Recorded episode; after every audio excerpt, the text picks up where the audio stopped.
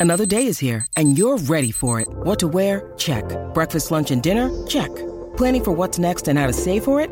That's where Bank of America can help.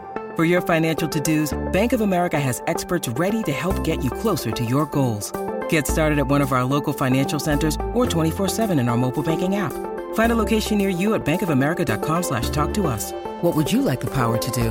Mobile banking requires downloading the app and is only available for select devices. Message and data rates may apply. Bank of America and a member FDIC.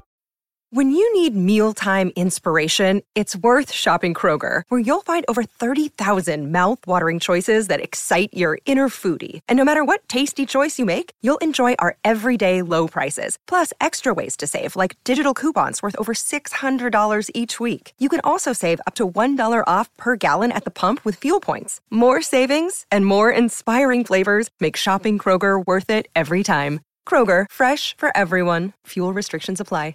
This is Optimal Living Daily, episode 408 How to Do What You Love and Make Good Money, and Quitting Something You Love by Derek Sivers of Sivers.org. And I'm Justin Malik. Happy Sunday, Sivers Sunday, as I used to call it. It's been a while since I've done this because he doesn't post a lot and most of his blogs are short. So I was running out of content from him that was a good fit for this show. But I found some newer posts that I think you'll like. Anyway, if you're new here, this is where I simply read to you from some amazing blogs covering personal development, minimalism, and more. And I think this is going to be the last time I mention it, at least for a very long time, because registration closes really early on Monday. That's tomorrow. There's an awesome course being put on by a bunch of the authors I read right here on the show, like The Minimalist, Courtney Carver, and more. It's a year long course on simplicity. If you have any interest at all in hearing these authors live online and having contact with them, check it out. Just go to oldpodcast.com slash learn to learn more about it. But for now, let's get to today's two posts from Derek and start optimizing your life. How to Do What You Love and Make Good Money by Derek Sivers of Sivers.org. The problem. People with a well paying job ask my advice because they want to quit to become full time artists. But full time artists ask my advice because they're finding it impossible to make money. Let's define art as anything you do for expression, even just blogging or whatever. The solution. For both of them, I prescribe the lifestyle of the happiest people I know. Number one, have a well paying job. Number two, seriously pursue your art for love, not money. The ingredients balance.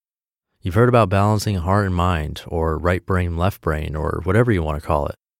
We all have a need for stability and adventure, certainty and uncertainty, money and expression.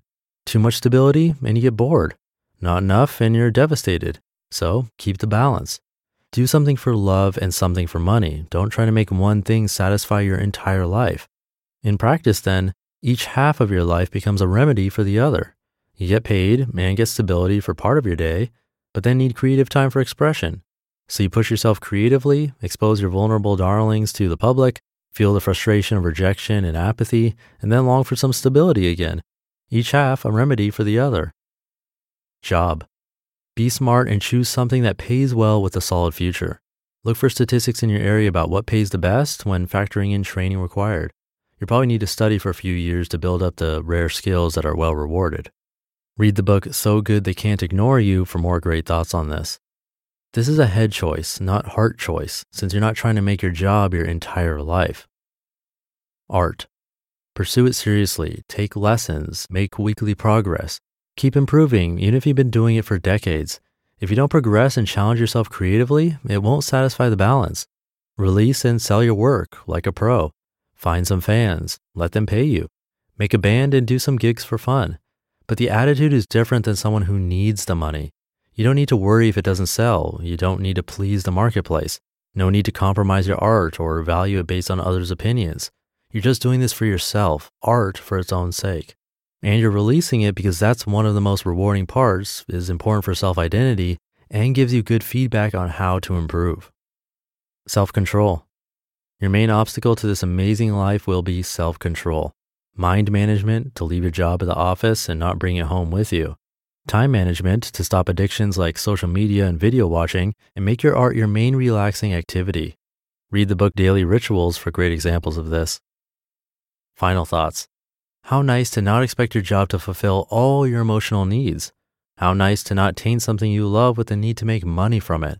Most full time artists I know only spend an hour or two a day actually doing their art. The rest is spent on mundane that comes with trying to make it a full time career. So skip the art career and just do the art.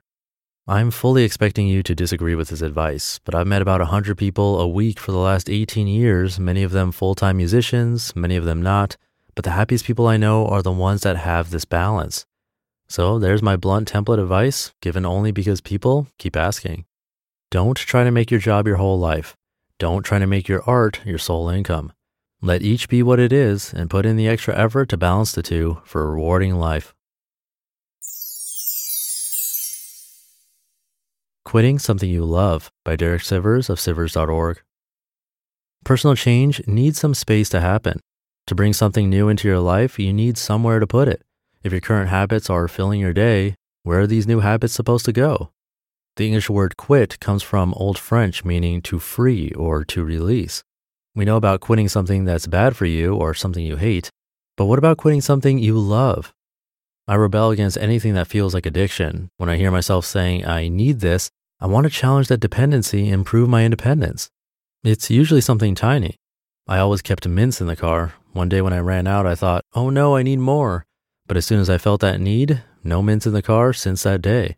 Sometimes it's something big. I used to have an awesome job. I loved it so much that I became too comfortable. So I made myself quit. That made me figure out how to be a full time musician.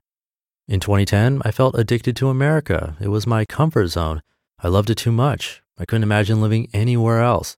So I made myself quit. I haven't lived there since 2010 and probably never will again. People often ask if I miss any of it. Any regrets? Not at all. I still love everything I quit, but not as much as I love all this room for change. If you think this sounds horrible, congratulations. I'm thankful for people like you. I'm glad ACDC has been playing the exact same music for 43 years without quitting. But that would be for me. Today, I'm quitting something I've loved doing part time since 1994 and basically full time since 2008. I'm no longer answering email questions. In the last eight years, I've answered over 192,000 emails from 78,000 people. Most of them had giant life size questions that took me hours a day to answer. I'll continue to reply to emails, but just not questions. It was definitely an addiction. I still love it, so it's hard to quit. But it's time to make room for change. You just listened to the post titled How to Do What You Love and Make Good Money and Quitting Something You Love, both by Derek Sivers of Sivers.org. Those are common questions I see, so hopefully you found them helpful. And this is the last time you'll be hearing about this from me because registration is closing in close to 24 hours. The Minimalist, Courtney Carver, Mark and Angel, and some other amazing authors are coming together to do a full year long course on simplicity. You get to interact with them live, or you can watch the videos later. Plus, there's a Facebook group where you can meet like minded people, which is optional. There's optional homework and just a ton of value and wisdom from these authors. To learn more about it, visit oldpodcast.com slash learn. Again, you won't hear about this anymore because registration is closing in just about 24 hours, depending on when you hear this. Again, come by oldpodcast.com slash learn to learn more. And I'll leave it at that. I hope the rest of your weekend is amazing. Thank you for being here and listening to me and for subscribing to the show. It really means a lot. Tomorrow will likely be Minimalist Monday, so I'll see you there where your optimal life awaits. Hey, this is Dan from the Optimal Finance Daily podcast, which is a lot like this show, except more focused on personal finance. Justin handpicks the best posts he can find from blogs and authors like Ramit Sethi, Mr. Money Mustache, and more, and I read them to you five days a week. So if you enjoy this podcast, come on over and subscribe to Optimal Finance Daily too. And together, we'll optimize your financial life. You've been listening to Optimal Living Daily. Be sure to hit the subscribe button to stay up to date on each new episode and head to oldpodcast.com. That's O L D podcast.com for a free gift as well as more actionable tips and resources to help you maximize your potential. Thanks for joining us, and remember, your optimal life awaits.